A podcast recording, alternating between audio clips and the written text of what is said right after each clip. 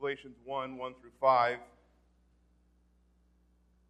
Paul, an apostle, not sent from men, nor through man, but through Jesus Christ and God the Father, who raised him from the dead, and all the brothers who are with me, to the churches of Galatia, grace to you and peace from God our Father and the Lord Jesus Christ, who gave himself for our sins so that he might rescue us from this present, present evil age, according to the will of our God and Father, to whom be the glory forever and ever. Amen. Years ago, a young gentleman in his 20s visited my church, and after the service, having greeted him, he, he then asked me if he could come speak to me privately about something personal. And so we went to an empty room, and then he began uh, pouring out his heart, lamenting just how lonely he was. He kept saying over and over, I'm I'm so lonely. I just wish I had a friend. I wish I had somebody to hang out with and to talk to. And he, he just kept going on and on how uh, lonely he was. And he was clearly in, in anguish. And, and, I, and I tried the best to comfort him. I, pr- I tried the best to say, I can be your friend, and there's friends here. And, but, but more than that, when, when I tried to shift the conversation to his greater need for salvation, he would, he would quickly shift the discussion back to the sorrow of his loneliness. And to be honest, I didn't know what quite to say to him. I was still a young believer at the time, and, and this, is, was, this was my dilemma. How do I communicate to someone that is, that is heartbreaking as, as his loneliness was, infinitely more serious is, is someone who lives under the wrath of God without a Savior? When I talked about sin and the gospel, he looked at me like I was trying to change the subject to something trivial when, when he, was, he was dealing with a, a, a matter far graver and more important. It was, it was as if we were two coast, two coast guard officers called to a sinking ship with hundreds of people on it, and he was trying to find a way to save all these people while I was talking about how to fix the broken coffee machine below deck. Uh, in other words, we were just in, in two completely different places. We were missing each other by miles. Nothing I was saying was resonating at all. And, and yes, the fruit of trusting in Christ is receiving a spiritual family of God where you're, you're, given the, where you're given the best of friends for life but that cannot be your primary motivation for coming to Christ. If you don't first feel the weight of the guilt of your sin, then no other factor will draw you to the gospel. Almost 20 years later, if that same gentleman walked through our doors with the same problem, I think my answer to him would be different. I would say something like this I have an answer for you, but I just don't think now is the best time to hear that answer. But I'm going to go through the book of Galatians, and if you spend the next four to five months coming here every Sunday morning to listen to this text explained and clarified, I think you might find all the answers you're looking for, or at the very least, the, the, the, the right answers to better questions you really need. And, and we're all like this gentleman to some degree or another, if you think about it. Every day we, we worry and we fret and we get worked up about problems that are serious, yes, that are, that are hard, but they, in comparison to the problems of the, uh, that the gospel offers solutions to, are trivial. We are worried about, we get angry over, we fight about things, we complain about matters, we get depressed over issues that are comparatively speaking not that important. We pursue and we chase after and we find value and happiness in matters that are temporal and, and permanent, permanently unsatisfying. So when we read the Bible or when we listen to sermons, they don't seem very relevant to us because Scripture is speaking to matters that we're, we're just not concerned with.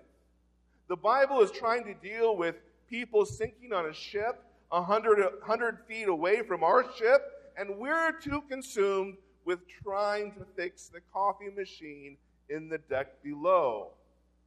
if that was you, if that were somebody that I knew, is there a conversation that I could have with you after service that would convince you that you're just too wrapped up with the wrong problems, that you're chasing after the wrong stuff? No, there is no solution for you unless you understand the right problem. But my hope this morning is that in four to five months, the book of Galatians will be able to reorient your priorities, to give you better answers to the right kinds of questions in your life according to the riches of God's grace. Since I came to this church, we first studied the Gospel of Matthew, a record of the early events of the New Testament era. Then we moved to and worked through the book of Acts, the second chapter of the church's life. And after Acts, I decided to go through the New Testament books in chronolog- chronological order or in the order according to when they were written. The first New Testament book written was the book of James.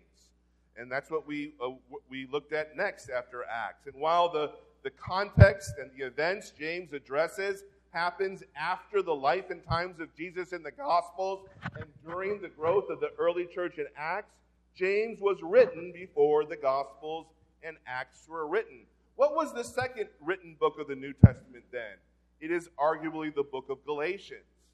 Galatians is the second letter written after James, and it is the very first letter written by the Apostle Paul. If you remember a few months ago in James, the emphasis was on the importance of a, of a whole heart, an undivided heart for Jesus Christ. In Galatians, we now move from the heart of a believer to the heart of the gospel, the doctrine of justification by faith alone. What was the first truth God wanted Paul, inspired by the Spirit, to publicly present in detail to the church of Jesus Christ? The doctrine of justification by faith alone. This book revolves around what theologians call justification.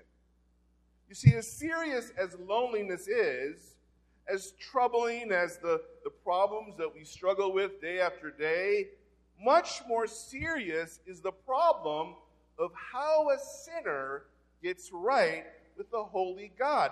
You might, you might not feel viscerally right now that this is or was your biggest problem ever, but the Bible, from Genesis to Revelation, says that you're wrong. If you're not a Christian, I'm sure you're going through some hard things in your life that you need help with. But the, the aim of the book of Galatians is to convince you that you have an infinitely greater problem, and it's this you're a sinner who needs to get right with the Holy God. If you're a believer this morning, Galatians' aim is to convince you that if you trusted in the gospel in the past, to solve your greatest problem, then you must keep trusting in the gospel just as much as you did when you first trusted in Christ. If the gospel was your greatest anchor, if it was your most valuable treasure, the greatest source of joy in the past when you first believed, then it must be all those same things today and every day for the rest of your life. What is justification? Uh, Wayne Grudem, a theologian, defines justification this way Justification is an instantaneous legal act of God in which he thinks of our sins as forgiven and Christ's own righteousness as belonging to us and declares us to be righteous in his sight.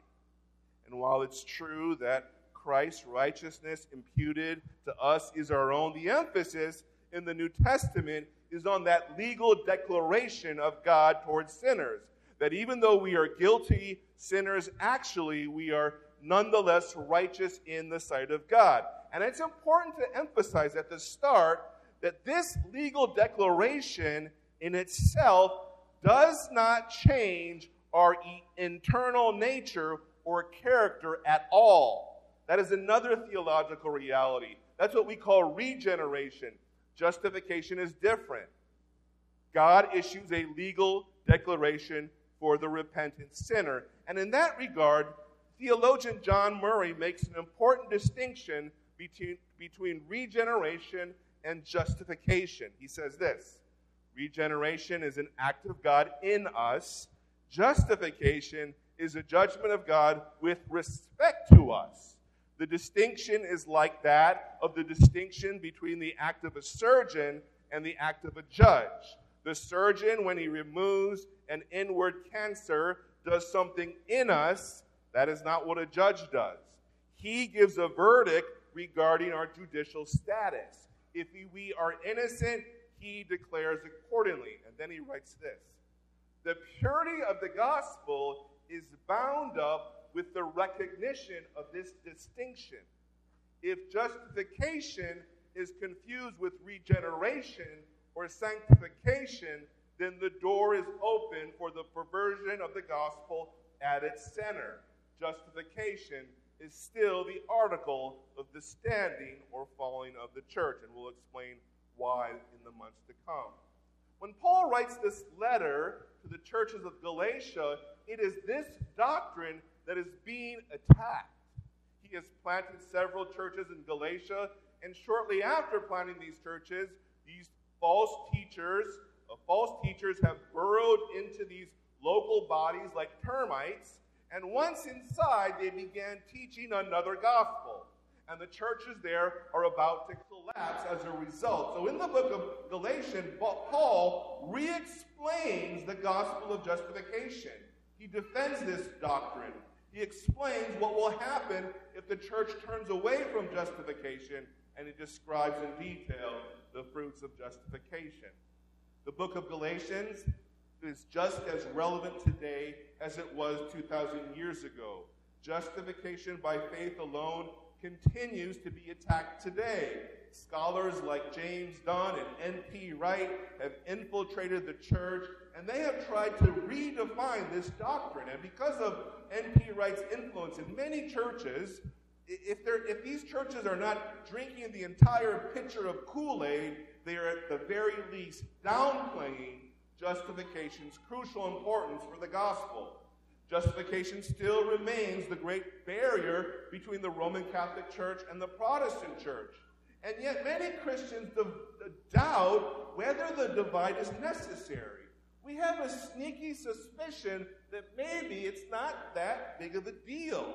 We agree on the Trinity, we, we agree on the person of Christ, many moral issues, we are we're on the same page. Uh, uh, we're on the same page as them.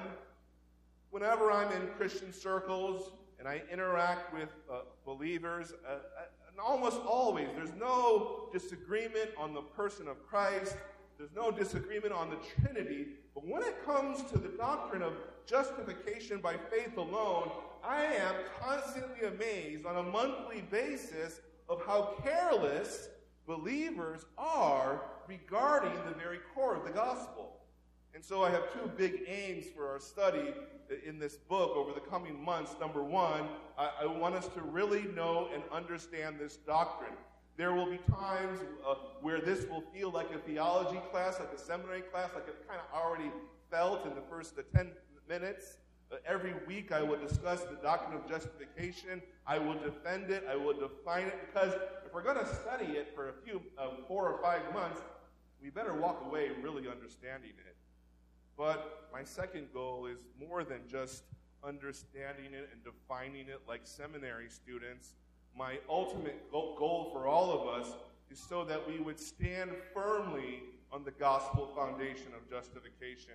I want justification for all of us to be the wellspring of our assurance before God.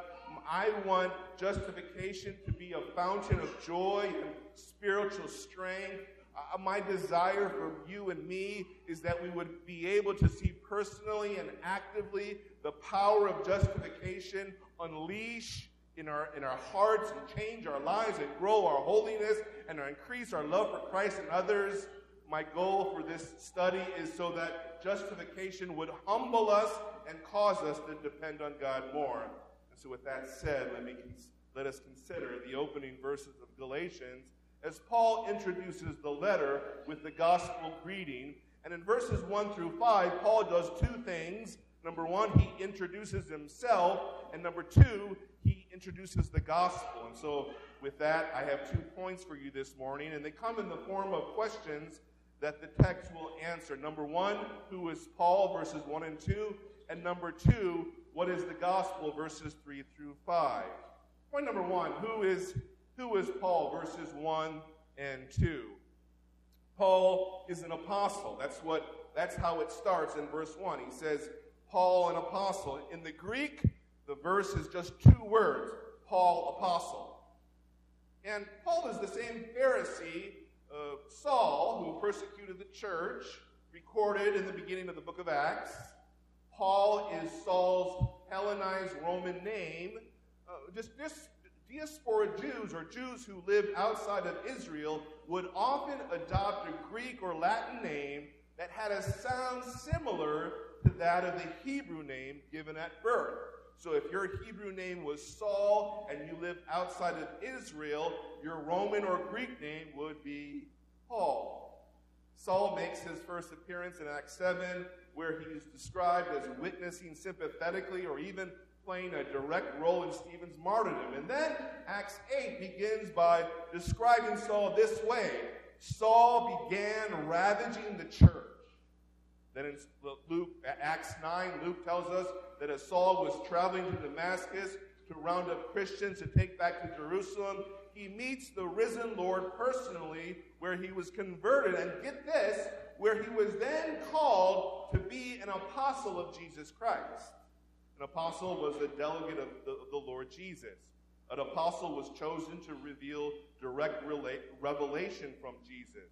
New Testament inspired revelation, local revelation. Apostle, the apostles were called to spread the gospel, to be the foundation of the church.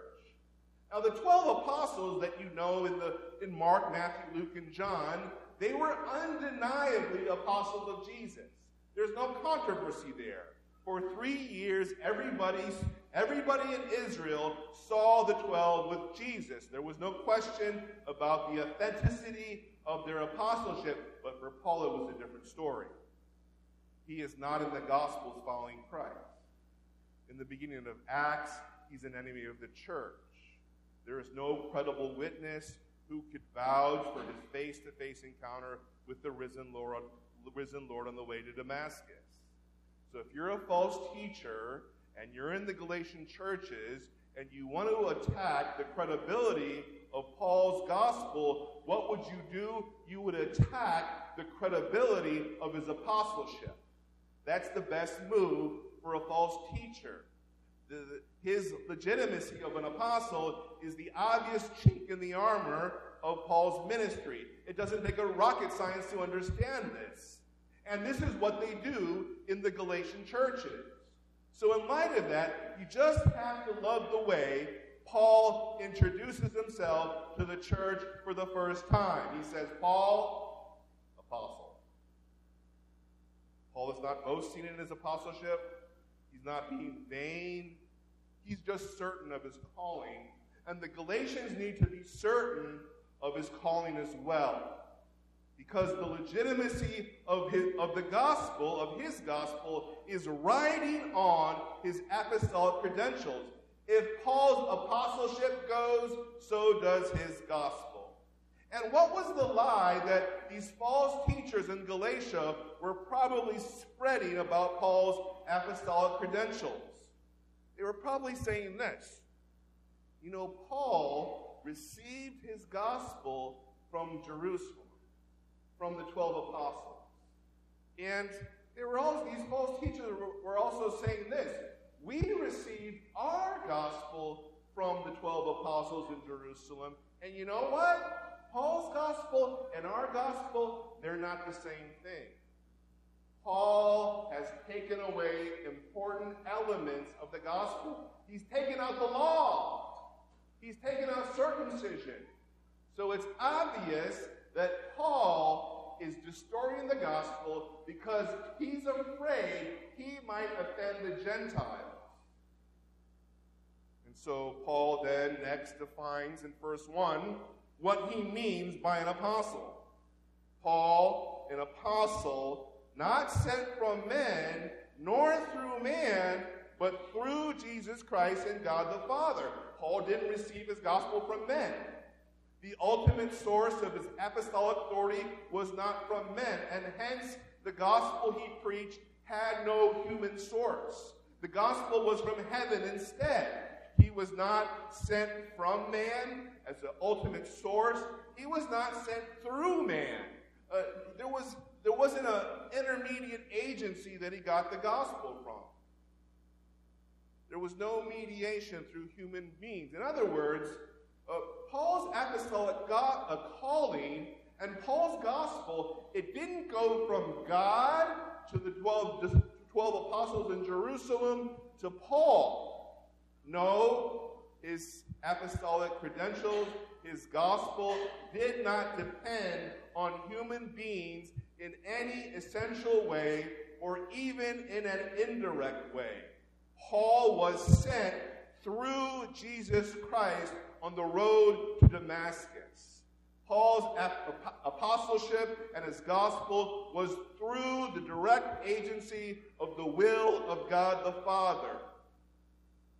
Paul reverses the usual order of God the Father and Jesus Christ here. Jesus Christ is first, probably to emphasize his Damascus encounter with the risen Lord.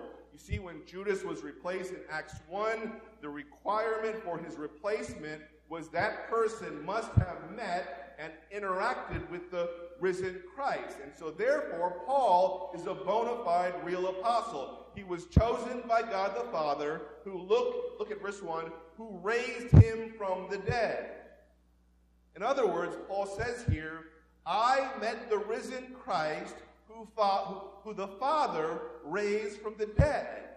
I have genuine apostolic credentials. Who is Paul? He's an apostle.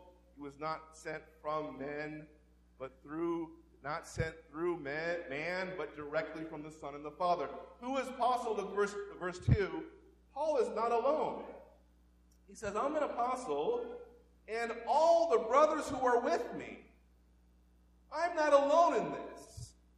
I'm not the only one who knows and believes in the true gospel of justification by faith alone. There are other brothers who have received the same gospel that I preach. There are other brothers who still believe in this gospel. And, brothers and sisters, I want to tell you do not think you're alone when you subscribe to the gospel of justification by faith. Paul's teaching on justification has been a core doctrine held throughout 2,000 years of uh, church history.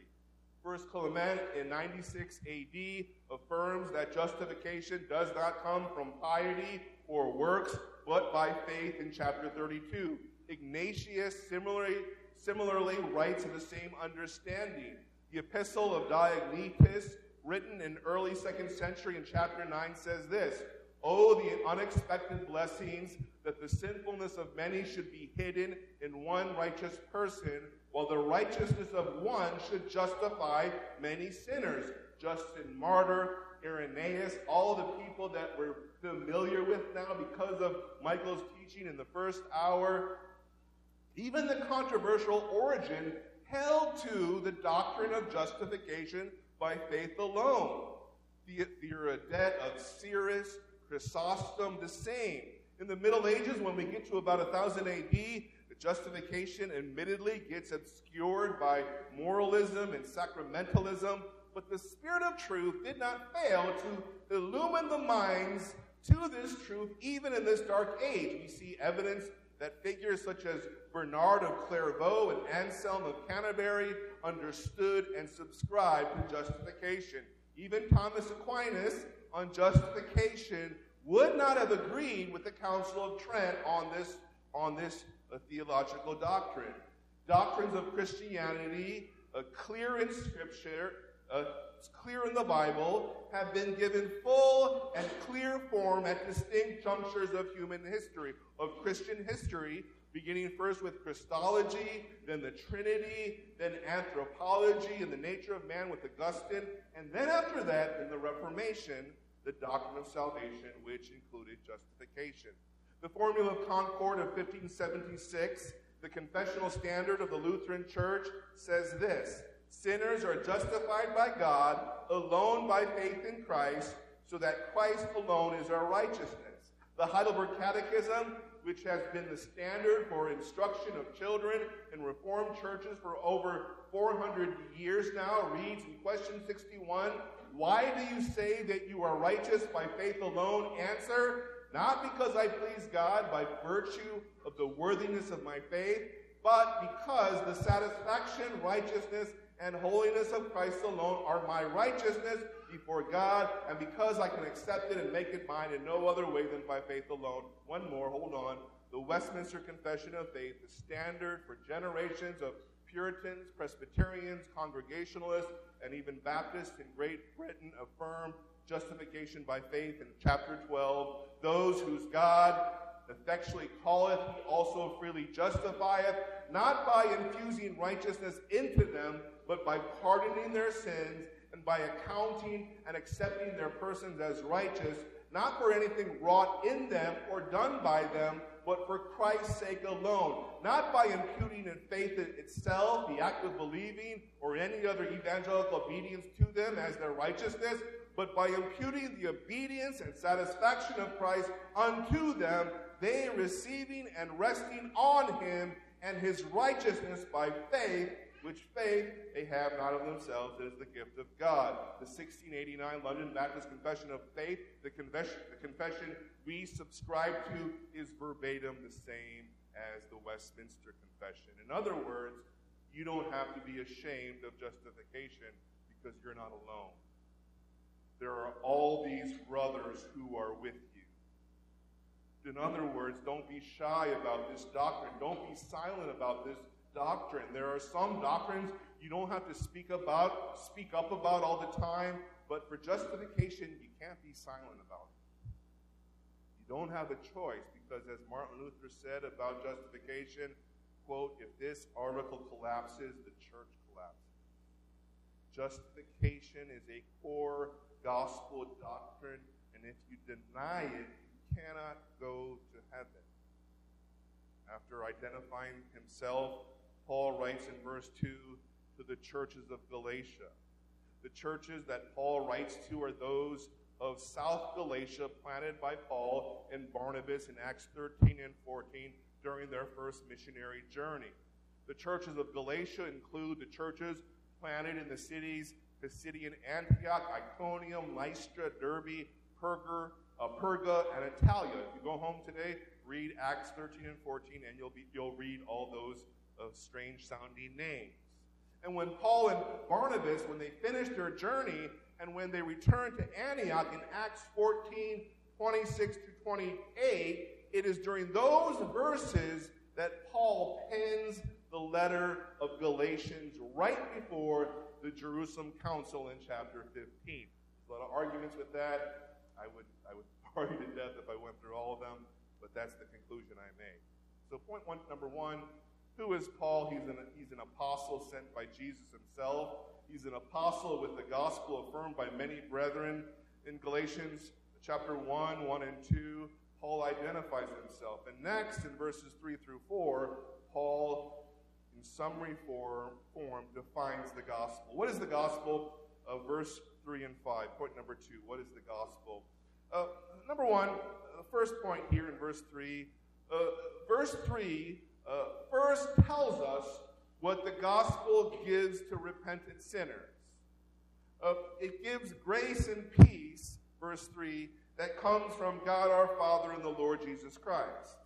When you would write a, a letter in the Greco Roman days, the standard salutation, the standard greeting, when we write a letter, what do we say? Dear so and so. In Roman, Greco Roman letters, you use the word greetings. And Paul, he Christianizes the standard greeting and he replaces greeting with grace or grace to you. And grace uh, means deliverance. Think deliverance.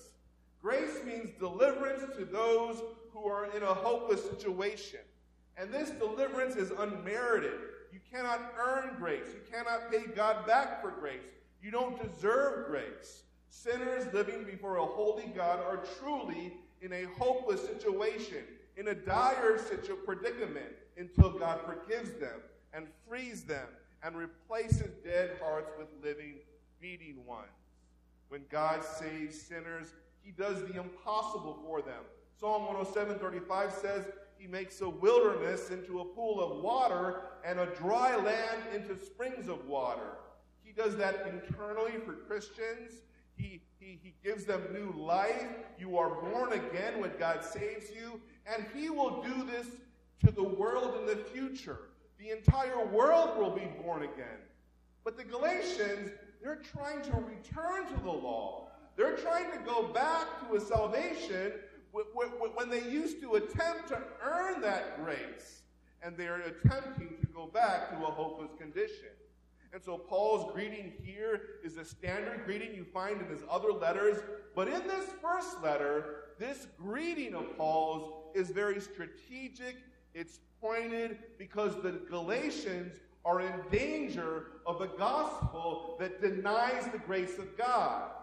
And so Paul prays in verse 3 uh, You know what I want for you? I want grace to you. I want peace from God the Father and the Lord Jesus Christ. I want the peace and grace that God gives. The gospel gives grace and the gospel gives peace. Vertical peace with God because of justification, and peace horizontally, eschatologically, when Jesus returns. When Jesus was born in Luke chapter 2, and the angels sang, Glory to God in the highest, and on earth peace among men with whom he is pleased. The peace that the angels are singing about is primarily in the future. The gospel has inherent eschatological end time connotations, even though they're not always explicitly stated or particularly elaborated upon. And it goes without saying the gospel does not give an ordinary grace, a, an ordinary peace. This is a grace and peace that comes from God our Father and the Lord Jesus Christ. This is uh, when you receive grace from a, a powerful person, when you, you're granted peace from a, a authority in a high place. That is a wonderful gift. But imagine a grace and peace given from the Father and the Lord Jesus Christ. One commentator says about the origin of this grace the Christian force of the grace and peace is emphasized in these words in verse 3. See, when you never forget that grace is the only reason that you have new life, it protects you from mistaking your good works, the evidence of your salvation, as the foundation of your salvation. If you're not careful, it is not difficult to experience change and transformation that results from grace, and then one day begin to rely on that change and transformation as the basis of your right standing with God. And when that kind of legalism sets in, you begin to approach God with a pride that protests against Him when you don't get what you want, or you begin to approach God with a pride that angrily demands that God give you what you're owed. When you fall into the quicksand of legalism, Christianity becomes this very bitter pill you have to swallow every day. Brothers and sisters, when you stop standing on gospel grace, you can quickly grow smug and satisfied with your accomplishments. And instead of blessings serving as a cause for thankfulness, you quickly turn your blessings into reasons why you think you're superior to other people. When grace gets old and ordinary, when grace gets outdated and boring, you fall in the danger of comparing yourself with other people. You start thinking you're better than others. Or you get bitter and grow discontent when you think you don't measure up to people that you should be loving instead of competing against. Grace helps you love people instead of competing against people. When you lose grace, uh, we can compare our families with other families and we can take refuge in the goodness of our children, or, or we desperately look for faults in, the, in other families' children in order to feel better about our kids and our parenting. If you get defensive when you're criticized, it's because you, you have forgotten that you're just a sinner resting in God's grace.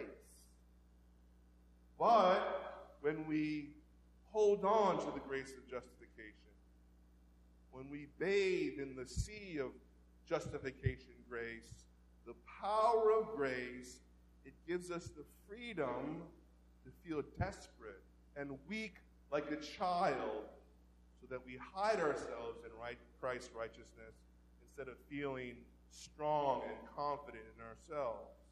Verse 3 tells us this is what the gospel gives it gives grace and peace from God our Father and the Lord Jesus Christ. But what is the gospel? What is the gospel? The gospel is the good news that the Lord Jesus Christ, verse 3, gave himself for our sins, verse 4. The grace and peace that comes from Jesus are rooted in the cross. And the beginning of verse 4, when Paul writes, who gave himself for our sins, this is the theme of the entire letter. You see, the Galatians, they're being misled into a gospel that adds the works of the law to faith alone because they have forgotten the cross. They have forgotten the significance of that bloody cross. A right relationship with God cannot be obtained by your good works, but only through trusting in the cross of Jesus alone. What did Jesus do to take away our sins? Look at verse 4. He gave himself. He gave himself. Nobody took Jesus, Jesus, life away from him. His life was not taken from him against his will, kicking and screaming. He gave his life for ours freely and without reservation. There was no com- uh, com- compulsion external that he had to go to the cross. Gave himself freely. And then it says, verse 4, he gave himself for our sins. That preposition for or huper in the Greek, when used with Christ's idea, has the idea of substitution. Daniel Wallace, the standard Greek linguist for many seminaries, including, including my own, says this The normal preposition used in texts that purportedly deal with Christ's substitutionary atonement is huper. That's the word here, the Greek word being used here. In other words, Jesus died and bore God's wrath instead of you. He was your substitute. You deserve what Jesus freely did on the cross. We should have, we should have been on that cross, but the Lord Jesus freely gave himself as a substitute for our sins. What is the gospel? The gospel gives grace and peace, verse 3. Verse 4 the gospel is the good news of Jesus giving his life freely for our sins. And now, in the middle part of verse 4, Paul tells us the purpose of the gospel. The purpose of for the gospel. Verse 4 Who gave himself for our sins so that he might rescue us from this present evil age. What age do we live in today? What kind of world do we live in today? We live in the middle of two ages warring against each other. Two dispensations fighting each other like boxers in a ring. There is the present evil age where Satan is still the ruler of the world. This is the, an age where sin, where sin reigns over unbelievers, where the wrath of God is being poured out on on a sinful world. But we also live simultaneously, simultaneously in the age where the new creation of the church has broken, has broken into this evil age. When, when God raised Jesus from the dead, this new creation age broke into the present evil age in Acts chapter 2 when the Spirit descended upon the church. That was the official day of inauguration. God was telling the world in Acts 2 that these first fruits of a final harvest have come, but more is coming. Jesus has rescued us from future hell. We've been restored vertically to God the Father. There is heaven in our hearts. There is a foretaste of heaven we experience every time we meet together. Jesus died to give us these first fruits of heaven, but more is yet to come. Jesus died to rescue us spiritually, and he died to rescue us physically. Salvation is a total package in the Bible. Salvation is spiritual deliverance and a physical deliverance, but that entire package is a future moment. The church, in the meantime, however, has been grace, has been given the grace to live in the life of the age to come in the midst of this present evil age. And so the Galatians, who want to add law to faith alone, they're trying to go back in time. They're trying to, re- to leave the age to come, the age of the new creation, and they want to enter back into the evil age of pure sin and the devil's reign. The word here, rescue, has the idea, think of the Exodus. It's used a few times in reference to the Exodus. The same Greek word is also found uh, several times in the Exodus in the, in the Septuagint. In other words, uh, Paul is saying, we used to live in Egypt, shackled by the, uh, the sin of, of uh, shackled under a spiritual Pharaoh, but now Jesus has rescued us like Moses. And partially now, but fully tomorrow in a second final exodus. Your unbelieving neighbor probably thinks that you're somebody who follows Jesus' teaching and example. But Paul says in verse 4 that's impossible because you don't rescue people unless they're lost. You don't rescue people unless they're in a hopeless situation. Imagine you see a drowning man in the ocean. You don't help him by, by showing a, a YouTube video on your phone on how to swim. You don't give him information about how to swim when he's drowning. You don't say, hey, I, I know you're drowning. Listen, let me watch this video. You got to breathe right and kind of move your arms, kick your legs, kick your legs. You throw him a rope. Because Jesus, he is way more than just a good teacher.